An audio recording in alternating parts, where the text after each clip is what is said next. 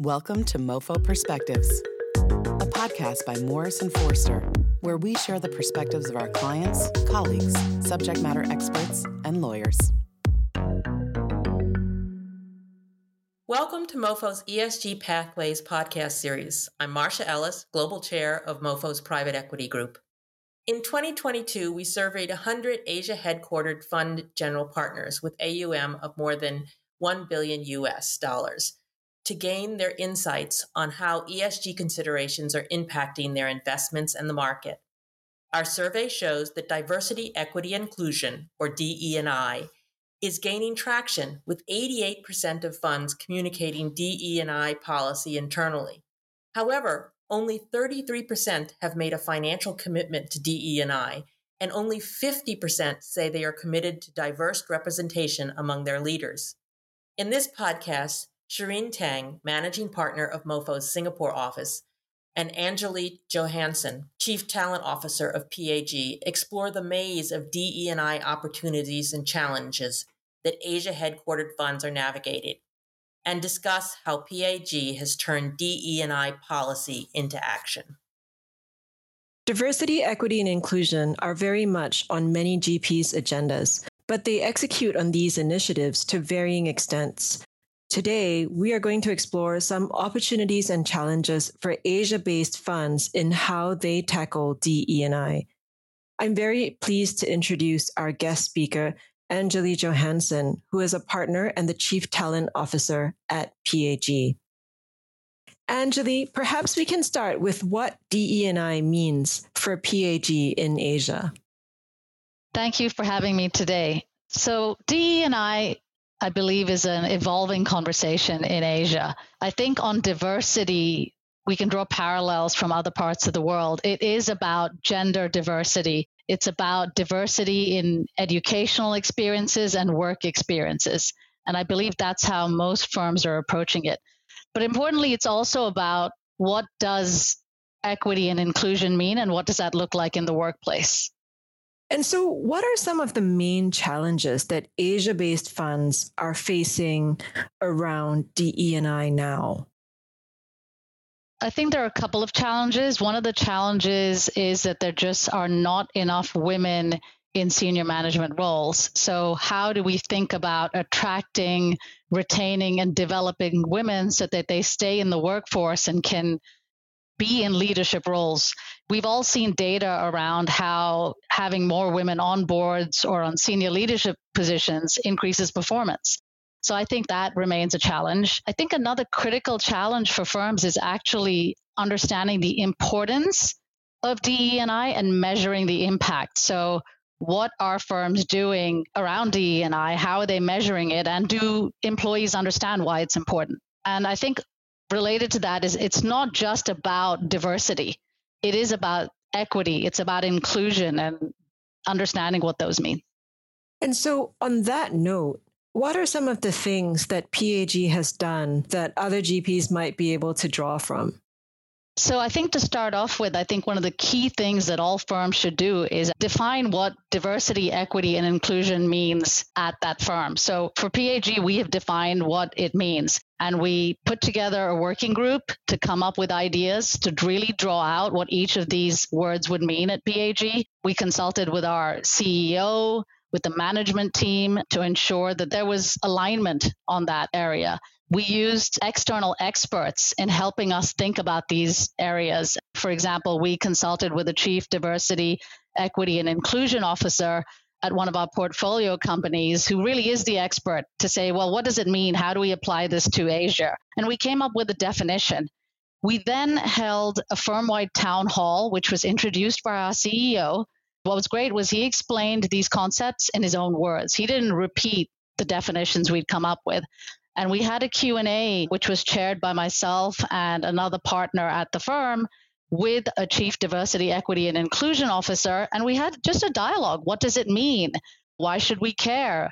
How do you answer questions about it? And we think that that is a key part of what all firms really should aspire to do because you have to educate your employees and colleagues on why it's important, what does it mean, and why are we having this dialogue. So I think that is a key first step. So we were very excited that we were able to do that. And the feedback was really great because it was a practical conversation. It was a Q&A. It was not about pushing any kind of agenda. So that's one of the things we did. So I think firms should define what does DE and I mean. And then we talked a little bit about education. For example, one of the things we're looking at as a follow-up to our town hall is unconscious bias training. And we plan to roll that out in 2023. That will be mandatory for all employees.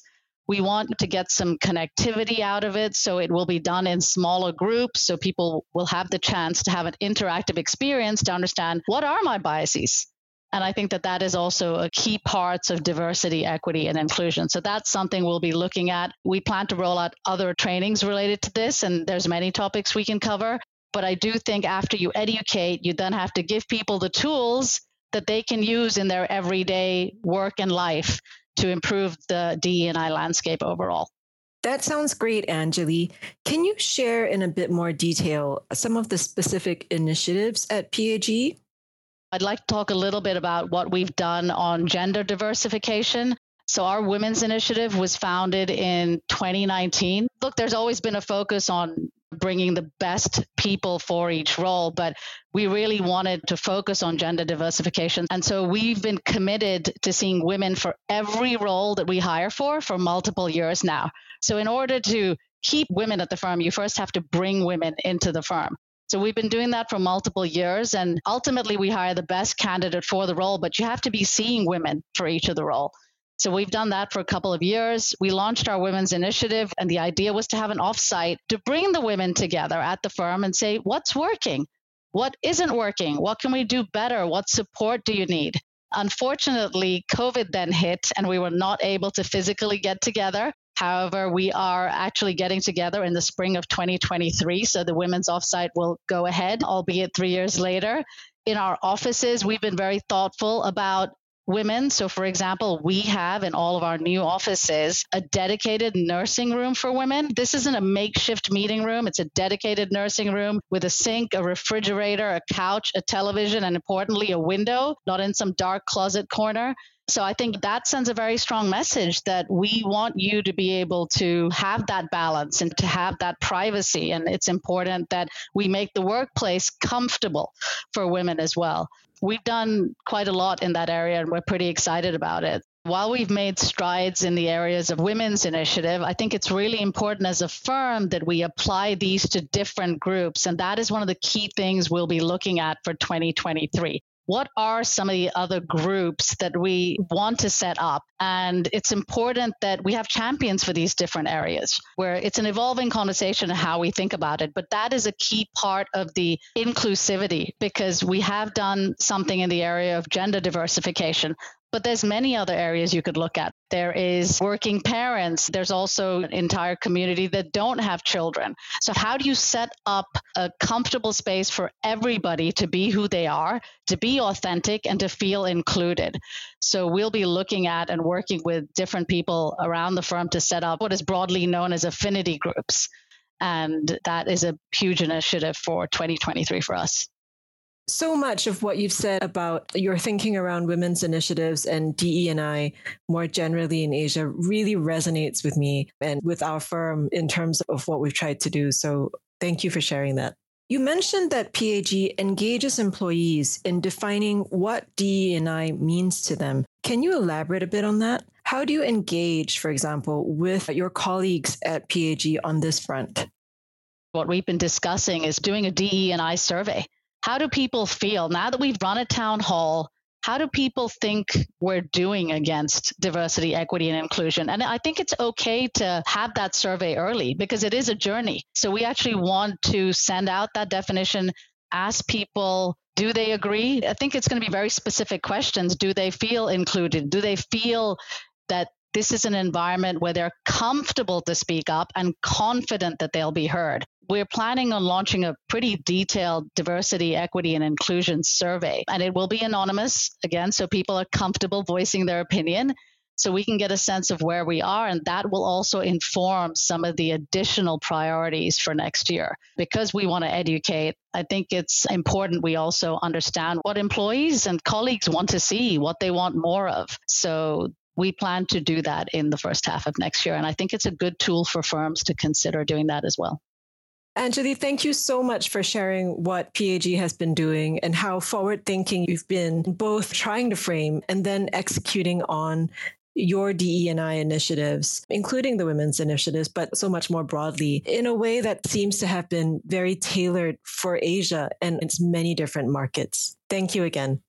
Thank you so much for having me. It's a journey. We're excited to be on the journey and we look forward to continuing. We hope this short podcast has given you some insights into DE&I and how funds like PAG are tackling turning policy into action.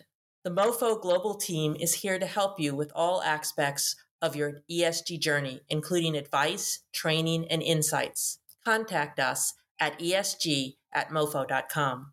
To learn more about the MoFo ESG Asia Funds report, to take our online survey, which helps GPs benchmark their progress on their ESG journeys, or to listen to more editions of our ESG Pathways podcast series, visit our dedicated page on mofo.com. Thank you for listening. Please make sure to subscribe to the MoFo Perspectives podcast so you don't miss an episode. If you have any questions about what you heard today or would like more information on this topic, please visit mofo.com slash podcasts.